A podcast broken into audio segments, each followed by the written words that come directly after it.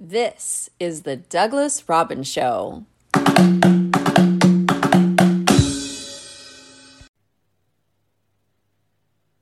Welcome, everyone. This is Douglas Robbins, your host at the Den of Discussion. Today, we have the privilege of speaking with Tim Heal. He's the podcaster of Ordinary People's Extraordinary Stories. Uh, and then he was also in the British Army for many years. So we will get into that in a minute. Tim, welcome. How are you? Well, well you thank, told me how you, you were before. Thank you, Douglas, for, for inviting me onto your show. I'm I'm really looking forward to it. Um, I have I'm okay tell, today. Yeah, well, Tim just told me something very horrible. A best friend of his said he's on another show with um, Thursday, uh, Thursday, Thursdays, a live stream, and a best friend of his for about 40 years just died yesterday.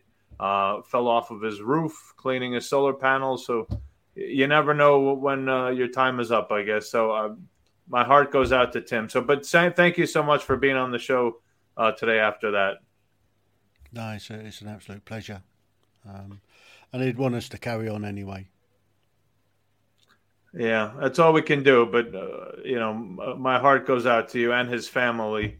Um, tragic way to go. Uh, and and again, as we discussed, you can't prepare for such a thing. No. Um, but we will carry on, Tim. So let's talk about your podcast for a minute. Uh, Ordinary People's Extraordinary Stories. It's a little bit of kind of what we get into on this show like I said, getting into the deeper stuff of who we are, where we've come from, uh, you know, challenges we've overcome. But your show, I think, is more about the legacy people are leaving behind. Is that right? Absolutely. Um, the reason it came about in the first place, I was working on ancestry um, before lockdown and all the rest of that mm-hmm. chaos mm-hmm. that's ensued the last few years. And I came across my great grandfather, who was a chief stoker in the Royal Navy and lived across the harbour from where I live now. Um, and he unfortunately died in 1930. And without a time machine, I can't go back and have a chat with him. So his story is lost. Yeah. And then when we got into lockdown, um, I, I, got to thinking that, well, if I don't tell my story, that'll be lost also. So I, I, I recorded 24 half an hour episodes of my life so any of your, your listeners out there are struggling with, with insomnia, stick one of those on uh, and it probably put you asleep in, in minutes. Even that will give you nightmares. Mm. um, and then we were still in lockdown and I got to the end of my life story and I thought, what do I do next? And why don't I get other people to tell their life story? So I came up with a, a, a basic format that I use. Um, I like to go in cold when I when I interview somebody and and I'll ask them when and where they were born. I'll ask them to describe what it was like where they grew up, the schools they went to, and the education that they received, and then we'll knock that around for a bit, and I'll pull out some little gems of uh, stuff they probably forgot about decades yeah. ago, um, and then we'll move on to their work life history. And then we'll see where the conversation takes us, but we normally focus in on a specific area of their life. Uh, and and the whole point of it is to leave a legacy for future generations so they've got a resource to be able to to look back at this time in history and see what ordinary people were doing with their lives. Um, we haven't got that ability uh, to look back at, at, at, ordinary people's lives uh, from from years past. The future generations will have that, and that's that's what drives yeah. me to, to to do as many people as possible. And um, yesterday I recorded episode number 133. Oh, good. So, uh, and we're, we're out to the end or oh, the middle of November at the moment with two a week going out. Yeah. You know, my um, grandparents, and I, I felt the same about my grandparents, you know, that older generation didn't really share a lot. Um, mm. And you know, you never got to know them, or at least I didn't get to know my grandparents. My grandfather died when he was 98, about 20 years ago. My grandmother was 96 or something. Uh, both came from Eastern Europe. And, um, you know, there wasn't a lot of information, and that, that those stories are lost. Um, and that's really a tragedy. And, um, because we don't we lose that legacy we lose that connection to the past we lose that information that they carried with them um, so good for you to be honoring that and bringing people's stories to light. Hmm. I think uh, I think in the future, um, I mean, I, I, regret you know not speaking more to, to, to my parents. I, have done my mother, and, and, we've had quite long conversations. Yeah. Um, so, um, but my father died back in 2000 when I was serving in Kosovo, so I, I missed his funeral and everything mm. at the time. So. Um, uh, but I never really, at that stage in my life, wanted to talk about stuff like that. And it's not until you get a little bit older that you realise um, what you've missed, uh, and particularly with my grandparents and stuff like that. Never really got a chance to, to speak to them about their lives. Yeah. Um, so their story's lost again. So, and and that's what I'm trying to drive forward. And and the more people I can do, the bigger legacy that we can leave. I I agree. And you know, we also, you know, if you ignore history, it repeats itself, obviously, and um, a lot of the gems or stories that they experienced or, or experiences they had to endure could help us possibly navigate our own lives or on a, a broader scale handling situations that the countries are in, the world is in right now. Um, and often much of history gets, you know, uh, swept under the swept under the rug, uh, and that's why it repeats itself because people ignore history um, yeah. and therefore they repeat themselves. Um, that's so. I'm so sorry I didn't get get to see go to your father's funeral. I almost missed my mother's funeral. I showed up like an hour before. I didn't know she had died. Mm-hmm. Um, but yeah, again, again, if we had more time with them, we would have known some of the gems or some of the, the nuggets that they might not have even thought were gems or nuggets. Yeah, but that we would have held on to tightly. So, um, I mean, all you can do is learn from history, and if, if history is recorded, then then you can't learn from it. Yeah. I mean, you can yeah. see the big mistakes of, of, of what governments and uh, and celebrities have done, but the average person on the street um, generally doesn't get get a look in, and I think that's where the real history of life is. Yeah. Because the vast majority of people are ordinary people. They're not celebrities. They're not right. leaders of, of, of, governments and stuff like that that make all the big big cock ups, so we say. yes. Him is British, if couldn't tell. Yeah. The cock ups, is that what you said? Yeah, yeah. It was, it, it, I mean, so many I mean, just just today, um, uh, our leading party has made a cock up I believe, and, and time will tell on that one. But um, are, are you happy just to speak about contemporary issues? Boris Johnson. Oh, absolutely. I, I, You're happy I can, he's gone. I, I, can talk about anything and everything you like. Um, as for Boris Johnson, I think partly he was the orchestrator of his own downfall um, with some of the some of the people that he was listening to uh, not taking the right advice at the right time, and then uh, the the last the last sort of incident uh, with uh, this guy Pincher um, was sort of the, the final cough um, uh, where he, he, he, walked straight into a few knives in the back and uh, a few knives in the front as well. So he, he's he's actually sort of there's a few people that have been gunning after him yeah. from the day day that he, he took office. So uh, yeah, they've been orchestrating his downfall for an awful long time, and and unfortunately, um, the snakes in the grass got to him. And um, they're they're always lying in wait for sure. Oh yeah, absolutely. It doesn't matter. And yeah, I mean, this last couple of weeks, I mean, we've we've seen the skullduggery that's been going on with the, the candidates for, for the taken over the leader of the Conservative Party, and they just announced the, the final two this afternoon, which is um, Rishi Sunak and Liz Truss. Um, the the Conservative MPs have, have done that, and the vast majority of the Conservative Party members don't like Rishi Sunak because of uh, what he's he's done to the economy over the last couple of years. Mm-hmm. I mean, he's properly, properly screwed us over. So well, I doubt whether he will be the next leader. I think it'll probably be Liz Truss. Mm-hmm. But out of the two of them, I mean, I don't know who's got the balls. Right, right. The, you know, uh, Boris Johnson was the big um, kind of, if I understand it right, author of of Brexit. Uh, is that still in play, or it hasn't happened? It's been in play, you know, place for a long time. It hasn't happened. What's happening with that? Well, the the, the vote back in 2016 to leave the European Union was under David Cameron. When right. he when he came into power, he, he pledged to have a, a, referendum on, on the European Union whether we stay in or leave.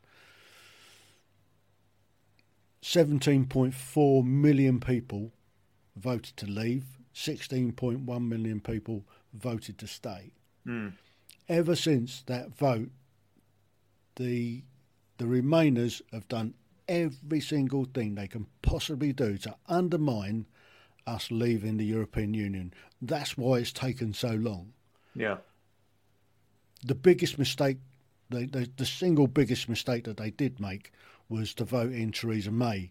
She was a Remainer, and, and, and she just bowed down to whatever the the European Union wanted in the negotiations and really stuffed us properly.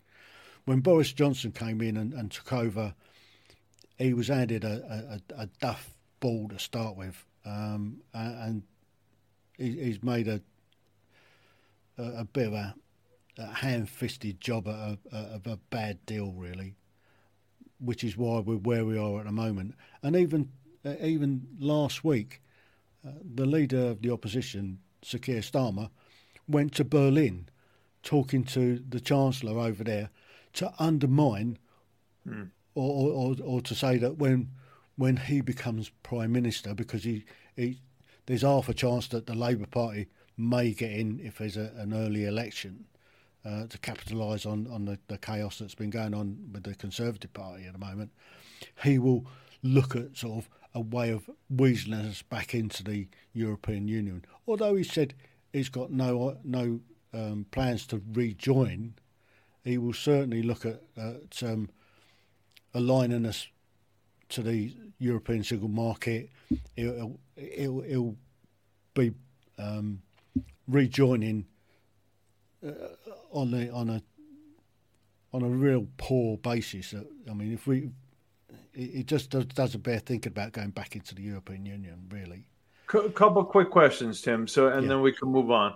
Um, you know, I don't recall why Great Britain maybe thought they would be stronger outside of the EU, but now you have the Ukraine Russian, you know, war. Yeah. And obviously it's putting a lot of pressure on Europe uh, and on, uh, you know, uh, energy. Uh, and not to mention, it could escalate. Uh, a lot of weapons going to Ukraine, etc. How has this has this changed the thinking about you know, Great Britain leaving the EU, or any thoughts that you know have changed this because of this situation? Um, let, let, me just put it into perspective. Why why the UK decided to leave the European yeah. Union? When we first went into the European Union back in 1973-74, it, it wasn't the EU. It was the European um, ECC, the European Common Market basically. Mm-hmm. It was a trading bloc. Yeah. It, the reason we joined was to, to, to free up trade across Europe to make it slightly easier to trade within Europe. Mm-hmm. And that was okay. Um, and, and, and we were all for that, make life a little bit easier for, for exporters and importers. But then the, the it kind of developed and took on legs and, and became this massive bureaucratic unelected mm. body of a gravy train, basically, the, which became the European Union, and they inflicted every aspect on our lives, from from the the, the, the law courts to the human rights to the mm. trading bloc to to currency.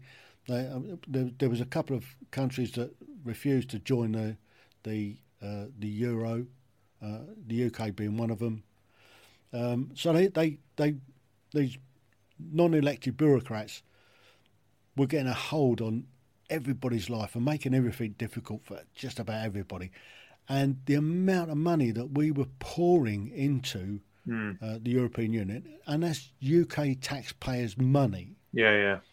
Uh, and we were, uh, I think, the, the, the, the second or third net contributor into the European uh, economy. And then they give you some of it back uh, for projects, and then on that project, they insisted that you have a, a thing saying that it was funded by the European Union. Well, it wasn't. It was funded by UK taxpayers and, and European taxpayers hmm because they don't have money. But the amount of money that they waste, just Yeah. for instance, they, they, they, they move the whole um, European Parliament from Brussels down to Strasbourg once a month for about four days, costing about a million pounds Yeah. just to do that a month. Yeah. Just just for four days down to Strasbourg and then move it all back again. They've And someone's something gotta pay a for it. hundred- And, and, and the European taxpayers are paying for that. yeah. They've got something like 150 limousines that run around the Hmm. European diplomats in Brussels. Yeah. At a huge cost. Yeah. And and that's, And that's the tip of the iceberg. And that's the tip of the iceberg. That, that's Yeah. that's what the, the, what you can see. Yeah. You can't see the rest of the skullduggery that goes on in, in Brussels.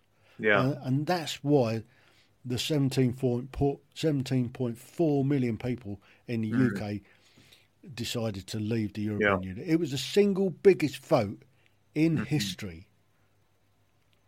Yeah. I mean, over 35 million people Yeah. took part in that, that vote. And so, regarding now, I mean, you're still part of it, sort of, um, but regarding the strength being connected to the EU, maybe it really doesn't change anything in a, a situation of war uh, or Yeah. the situation with, with, with you know Russia and, and Ukraine.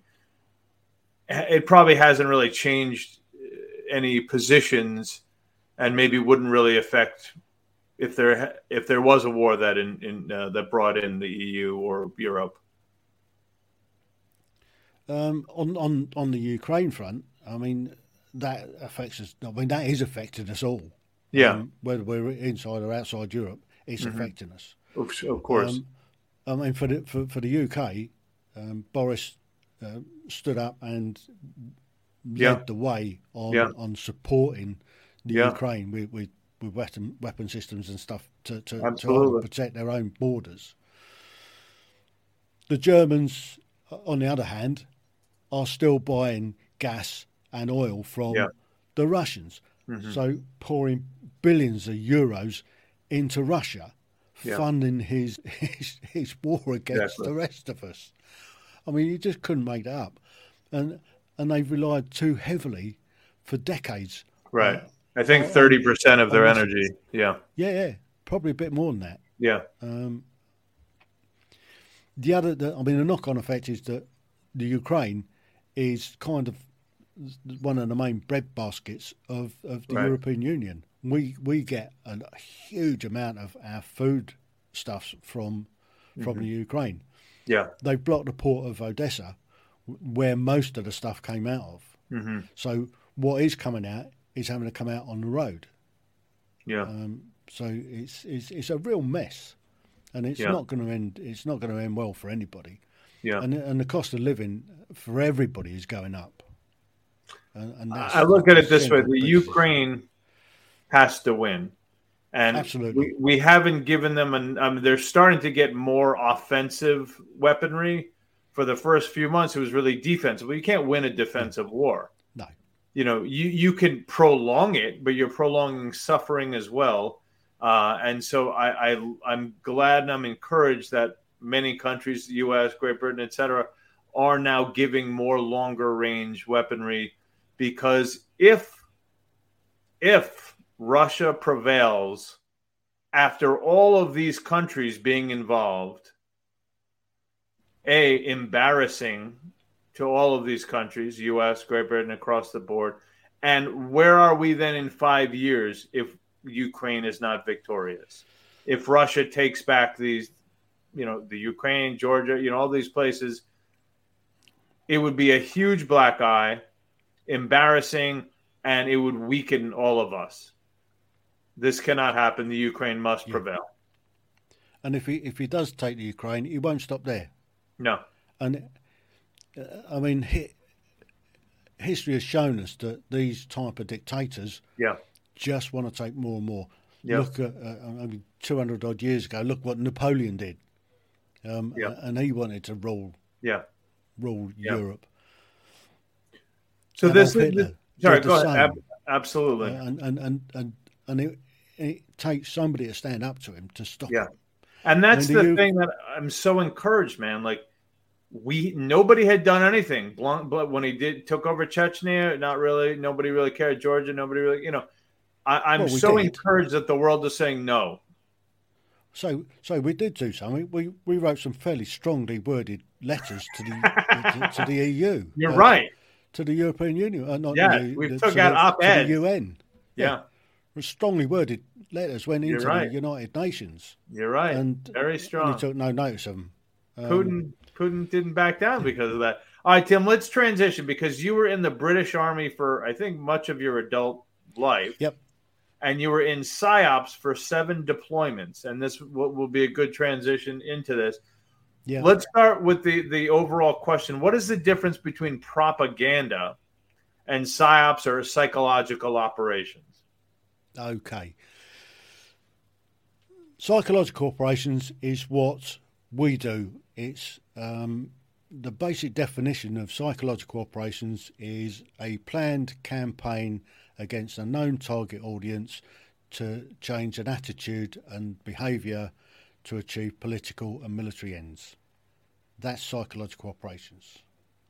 What propaganda is, is what the other side are doing to counter, uh, counter measure what we are doing. So they, they produce propaganda we produce. such as Putin's doing, saying, "Oh, there's yeah, no absolutely. war and everything is good," and yeah, yep, yeah. So I mean, my background is is with psychological operations. I, I transferred across to 15 UK psychological operations group mm-hmm. in the year of 1999, uh, the early part of 1999. The when I got recruited onto the to the group, the the, the CEO at the time, the commanding officer, he said, um, "If you come across, um, would you be prepared to deploy to a, an operation to, to operational theatre?" Yeah, oh, of course I would. Yeah, I mean, right. not thinking anything more. Right, right, right. I mean, so, uh, and um, a few months in, in nineteen uh, October nineteen ninety nine, I found myself on the way to Kosovo and I spent the best part of a year in Kosovo um, learning the craft, basically. Mm-hmm. Um, and then the following year, in, in 2001, I found myself in, in Macedonia on, on that 90 day operation where we were taking weapons off the National Liberation Army of uh, of Macedonia, and, and that's when 9 11 happened. And five months later, in, in, in the end of January in 2002, I was flying into Kabul, to thinking, what have I done to myself this time? Right. Um, and then I did two further operations, uh, operational tours in in Helmand Province um, in 2006, 7, and uh, 2008 and 9. And in between that, I did a, a tour of Iraq. Um, so yeah, I did seven operational tours uh, in psychological operations, and uh, I think I still hold the record for the most operational tours of anybody from the British Army hmm. on psychological operations. So, I've do you feel... experience at it? What's that? I've got a little bit of experience at it. Uh, yes, yes. Well, I want to ask you a little bit more, and then maybe broaden that a bit. So, you you had gone, I think. Uh, maybe to Kosovo. You said you were started learning, but once you got kind of knee deep in, did you feel like it was having the effect you wanted? Did you see the effects it was having? Uh, and then that also makes me think of operational psychology or a psychological operation is not just a military tactic, right? It's a political tactic. It's oh fake news. It's media. It's politicians. So it's not limited, obviously, to warfare or boots on the ground.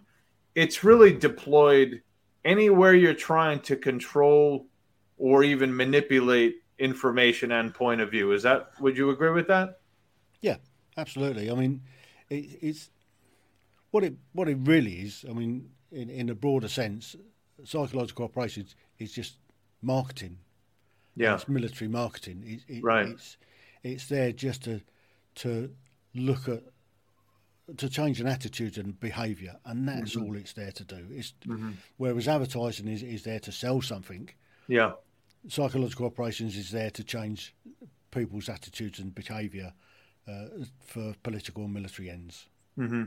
Did did you need to know about local people and their habits and beliefs to have the most effective campaigns? Absolutely. A large part of our pre-deployment training covers looking in depth at the target audience that we're looking at going into to have an effect on. Um, we spend six months prior to deploying um, doing what we call pre-deployment training. So we start off with, with low-level skills and drills to get our, our, our, our military, uh, being an infantry soldier, bringing our military skills up to up to, to scratch to be able to do, mm-hmm. deploy out and, and to be effective effective soldiers on the ground if we need to. Then we start looking in at the the campaign that we're, we're looking at. We look we go into the target audience analysis. We look minute detail into the target audience that we're looking at. We'll start off with a with a country study. We'll look at how the country's made up, the ethnic background of the, the, the, the people, what sort of things um, they're influenced by, what their their their mindset is, what their allegiances are. So we, we'll, we'll look at mm. uh, targeting as much as we can to get as much information on the target audience that we're looking at uh, having an effect on. So when we, we when we hit the ground, we're, we're working to the commander's mission to be able to affect some sort of change in that attitude and behaviour that they, the, the, our political masters and the military masters or our military commander wants to achieve while we're there. And we come up with with campaigns to be able to do that. And the way that we do that is we, we use all manner of media, whether it's print media, uh, radio media, television media, social media, um, and any other means by being able to connect with the local population that we're trying to influence. And I would be how we go about it. I would be curious in like say an Afghanistan Afghanistan type of situation, something that's more tribal, uh, maybe less connected to social media, less connected to print material, um, and not really governed by one institution, right? And you know, different factions vying.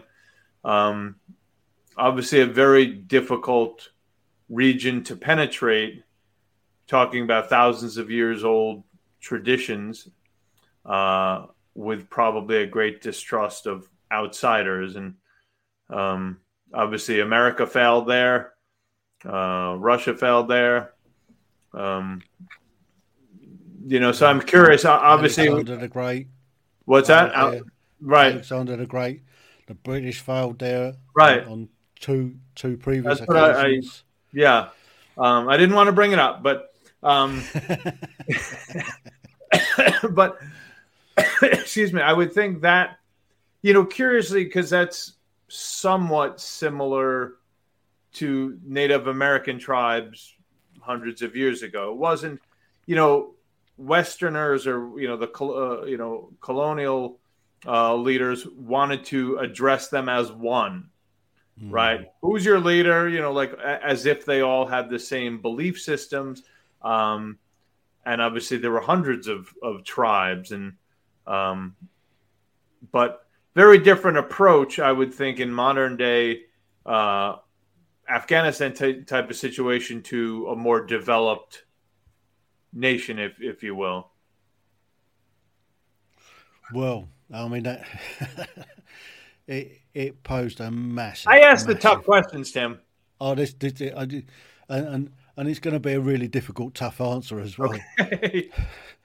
I mean, when when we started looking at the the Afghans, and there's there's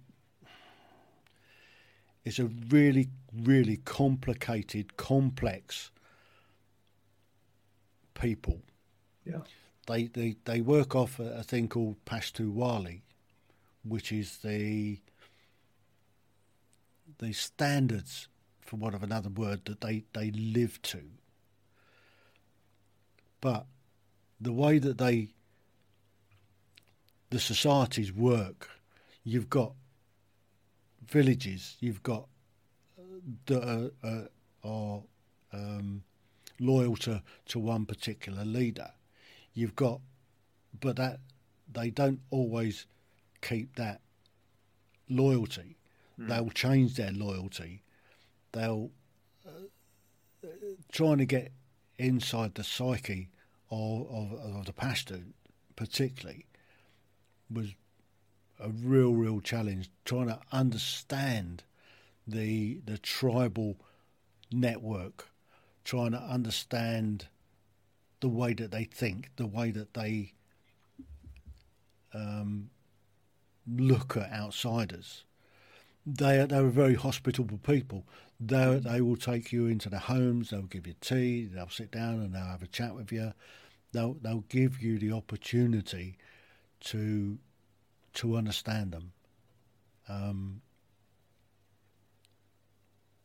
until you upset them, and then they if they turn on you, then, then that's when it goes horribly wrong.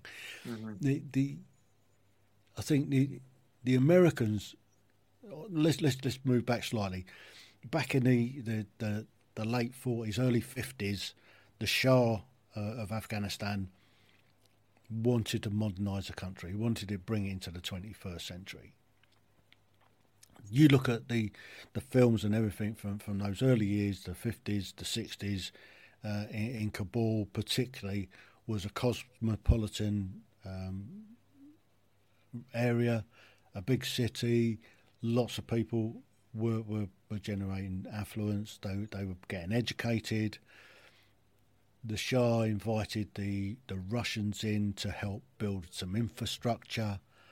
Um, the problem that the that happened there was that Russians wanted a, a, a lot more influence in the country, and then they started upsetting people, which is why the Mujahideen then decided that they was going to get rid of the Russians, and that's where the, the, the Russians had a real real spanking for quite a few years until they were kicked out.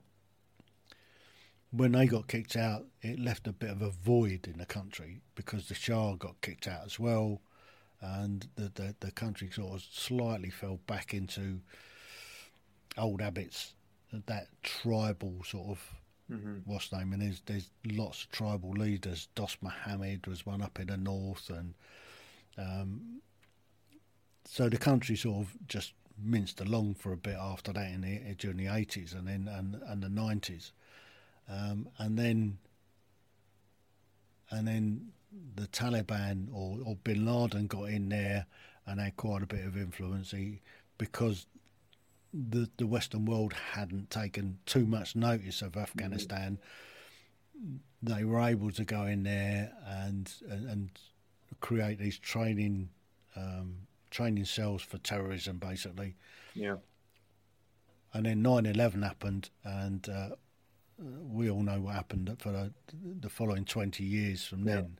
Uh, and then what happened last year uh, with the withdrawal and, and chaos, mm-hmm. which was Ter- terrible. Yeah which was terrible. Um, Terribly handled, handled, yeah. But I, I, I, can put my hand on my heart and, and say the, the time that I spent in Afghanistan was, was some of the best times of, of my life. I, I mm. really enjoyed what I was doing. I could see that we were making a difference to people's lives there, um, particularly girls. For the last 20 years, yeah. uh, any girl under the age of 20 yeah. had unique opportunities to be able to to learn, to go yeah. to school, yeah. to get degrees, to go to universities, and had that freedom. Um, and what happened last year really, really breaks my heart. Uh, and yeah. and and and and seeing what's going on now is is terrible. Um, but from from a, from a psychological point of view, the campaigns that we were running, the the, the, the more understanding that we've got of, of, of the local cultures and stuff like that, helped us help them. Um, but yeah. but you can't you can't just go into a country and impose your will on the people. Mm-hmm. You need to understand what they're like uh, and how they perceive you, and that's the real tough bit. Yeah. That's the real bit that you, that anybody that's going in on a particularly that type of operation, although it was war fighting, it was also a a hearts and mind operation. Yeah. Without the will of the local people on your side, you're on a hiding to nowhere. And if you upset the locals, then then you've got no chance at all. Um, and that's that's where the Russians yeah. went wrong. Um, we were kind of on the right lines, but it's excessive. The, the, problem the problem is because you haven't got a, a, a single joined up campaign plan across the piece. You've got different units coming in, operate differently. Um, take our Royal Marines; they are they're good soldiers. They come in, they they, they look at the, the situation. They they will take guidance from from the psychological guys. I mean, we briefed the guys up before they went out.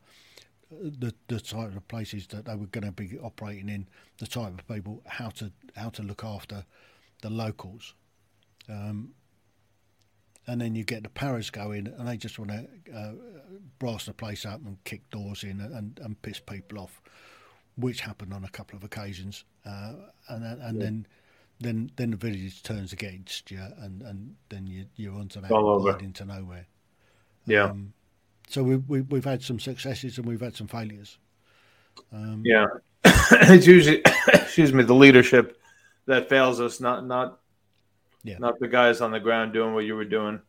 Um, uh, so l- let's move on. Thank you for for that. And you know, we all need to learn more, and this is what we're to go back to. We're talking about history, and if you know, this is you might be aware of some of the history in schools that they're trying to whitewash uh, in the U.S. right now, and you know, this is the danger of it right? If we don't learn from it, obviously you repeat it. Just like any any person, if you don't learn from your own mistakes, you're going to keep doing them. Um, it's the same in the UK at the moment. They're they're trying to rewrite our history. Yeah, and and you cannot rewrite history. You can No. learn from history. Yeah. and you can make history. yeah, but you can't rewrite it. It's Yeah. happened. and they make the have an effect on the future, Yeah, um, of course. the here and now, but you can't change what's happened. And you No. have to have to look at history and learn from it. If you don't learn from it, you'll make the same mistakes again Yep. and, and get an eye into nowhere. Yeah, and and you know the the excuse often is, well, we don't want children learning of these violent things or these you know uh, these nasty things that happen. It's like kids are resilient; they're going to learn. They're going to go, oh yeah, I don't want to be that.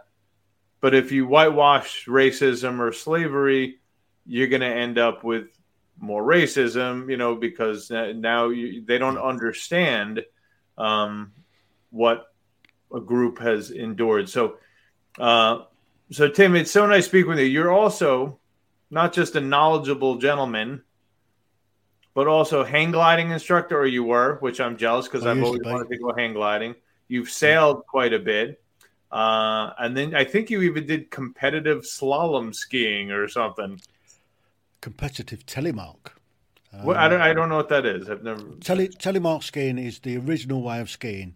It was developed in Norway um, back in the last century by a guy called Sondre Norheim, who uh, used a, uh, a couple of planks tied down at the toe to get around the the, the, the, the snow covered landscape. Yeah. Uh, and that was developed so it's free hill skiing. Hmm. If if I'd, I'd encourage anybody to, to put a search in for telemark skiing and have a look at um, there's a there's a FIS World It's like skiing on like two by fours.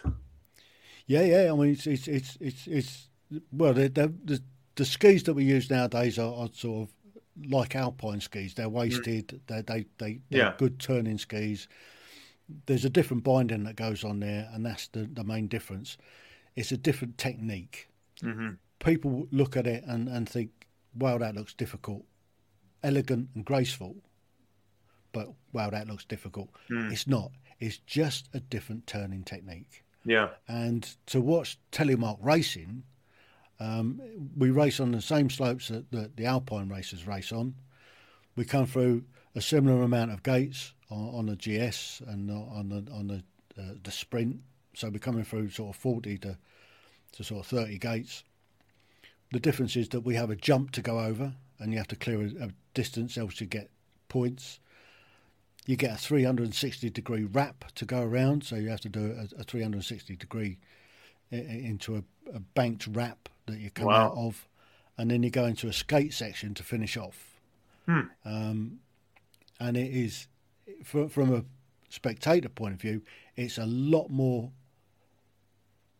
fun and interest Hmm. than Alpine. Okay. Um, Alpine is just blasting from top to bottom. Yeah. Um, but when, Tell when, tell when you intro- yeah, when when you introduce, you, you have to come through the gates in a, in a, in a telemark stance. So you you've got to get down into the into Mm. the, the position to go through. If, you, if you've seen the ski jumping, how they land, that's called a telemark landing. Hmm. But we that's the way that we turn. Um, Wow. So you're coming down through the gates, you're going over the jump, you're going through the, the wrap, and then you've got a skate section to finish off, and it's generally uphill. Um, so time time you get to the bottom on the on the on the the, the GS, yeah, probably hanging out. That that sounds challenging. I'll have to look. I've never even heard of Telemark, but you know, um, you know, American. Uh, what do I know? Um, so Well, tell me. a lot of Americans do uh, right. I don't ski, Yeah. so that's probably why I don't. Ah, Um, tell go, me a give little it bit about hang gliding because I've been fascinated with that since I was a child. I've never done it. I know even the the the ultralights. I don't know if you've ever flown an Yeah, ultralight. yeah, Mi- microlights we call them. uh, done a little bit of that as well. Um, When did you get into hang gliding? I mean, what can you tell us about when? I got into that? Um, it was October 1982. Um, the battalion uh, we were, we were serving in Northern Ireland at the time in Londonderry, um, and I got a posting out of, of the battalion to what was then the Army Hang Gliding Centre. Um, they they needed a, a storeman clerk um, and driver, so I had those three skills, as, as as well as being an infantry soldier. Mhm. So I got posted to this unit, hadn't got a clue what hang gliding was. Rocked up on the first day, uh, met the, the, the, the captain in charge of the, the, the small, really small team. So there was the, a captain, a sergeant major, uh, a corporal, and myself. Was the, the the team, and, and, and the idea is that they deliver training to it's adventurous training for for service personnel. At that time, it was for soldiers, army Yeah. um, to build up sort of that fear factor and, and resilience and all the rest of it that adventure training is all about, taking people out of comfort zone. Day one, he says to me, Welcome to the centre. Would you like to give hang gliding a go? What's hang gliding? Yes. Yeah. Anyway, the following week, I got loaded onto the course and um, I, I carried on there for three years. I've been there a little over a year, got um, gone through the uh, the pilot scheme, did the uh, instructor's course, learned to be an instructor, and then I, I used to go out and help out, out and instruct on the on the on the courses as they came through. And I did that for three years. Hmm. And we went off on seven several expeditions and competitions. So Wow. we went to Italy, we went to Spain flying, Hmm. we went to Scotland, we went. Uh, I mean, we were all over sort of South Wales, where main where the centre was actually um, Mm-hmm. located. So it was a lot of fun. Well, one day I will. I will do it. One day I will do it. Well, Tim. Uh, so, so Tim Heale. Where can people find you, Tim? You have a website or? Yeah, I've kind of got a website. Um, if if you if you just type in a search for the Tim Heale podcasts, ordinary people's extraordinary stories, it'll come up in, in, in a Google search, and uh, I'm on all the the podcast platforms. If you're going to YouTube, do the same there. Uh, you'll come up on my YouTube channel, and um, there's there's over 200 videos of um, uh, all sorts on there. Lots of recently, there's lots of my podcasts are on there. The people I've interviewed. Um, there's some sailing stuff on there. There's a bit of rugby stuff on there. There's bits and pieces on there that I've done. There's a few rants on there when when it when when my my victims dried up a little bit at the back end of last year. Um, to keep the channel going, keep sort of putting out content every week. Um, I, I did a Thursday Thursday sort of lives or or rant. So I put those up. Uh, this year I've been really fortunate. I got onto to Podmatch, which has given me an ex- inexhaustible um, stream of victims to, to interview to, to leave a legacy for their lives. And um, because I've got so many in the bag at the moment, I decided that it, it's time that I should go and guest on other people's podcasts. So- Yeah. Which is why I'm on your podcast today. Yes, and Podmatch is is so great. If for any anyone wants to Podmatch or be on shows, Podmatch is a, a wonderful, uh, wonderful, website. Wonderful resource. Yeah, yeah, yeah. Uh, so it's Tim Heale H E A L E. Got to get that extra E in there. Um, man of the world. It's been such a pleasure speaking with you today. No, I've I've thoroughly enjoyed it. Hopefully, I've uh, I've given you a little bit of incitement, a little bit of uh, an eye opener into what goes on this side of the pond. Yeah, no, and, and you know, again, it's just this is what you know. We're always trying to get more in depth because you know, if you look at the news, it's the same news. They call it a twenty four seven news cycle, but it's the same news they're running through all day long, little snippets for twenty seconds. They're not. They don't get in depth about the whys and wheres and, and what. And an awful lot of that, that is bias propaganda. Yes, the uh, uh, psyops. Yes. Yeah, a lot of lot of what the, the, the news is putting out is is is is biased propaganda. Well, you it's can- marketing and they're selling some a of product. The stories that they're pushing out, it, it, it just Yeah. beggars belief. Some of the the, the the dross that they're they're trying to convince people. Uh, during lockdown, I mean, look at that. I mean, they started off nobody had to, to, to wear masks, and, Yeah. and until until somebody decided, hang on a minute, we can make some money out of this. Everybody should put a mask on. Uh, and so they gave out contracts left, right, and Chelsea for people to produce billions of, of these these masks. And, and most of the packets, if you read on it, it says um, not suitable against airborne viruses. Hmm. and then and then they're wanting you to put it to stop an airborne virus, or they're saying you you have to have a face covering of some sort, put some cloth over your face. Yeah. That's not going to stop anything, is it? so, But but you're right. I mean, the, the news is is it. Yeah. There's might be some information in it, but it is can be biased and obviously is selling something because they want market shares, you know. absolutely. And there's so much Um, competition now. Anyway, And you, if you want to know uh, what's really happening, follow the money. See who's making all the money, and you know who's got the influence uh, and who's got the agenda. always follow the money. Tim, you have a great day. Been a pleasure. Thank you. And Thank you. Be well.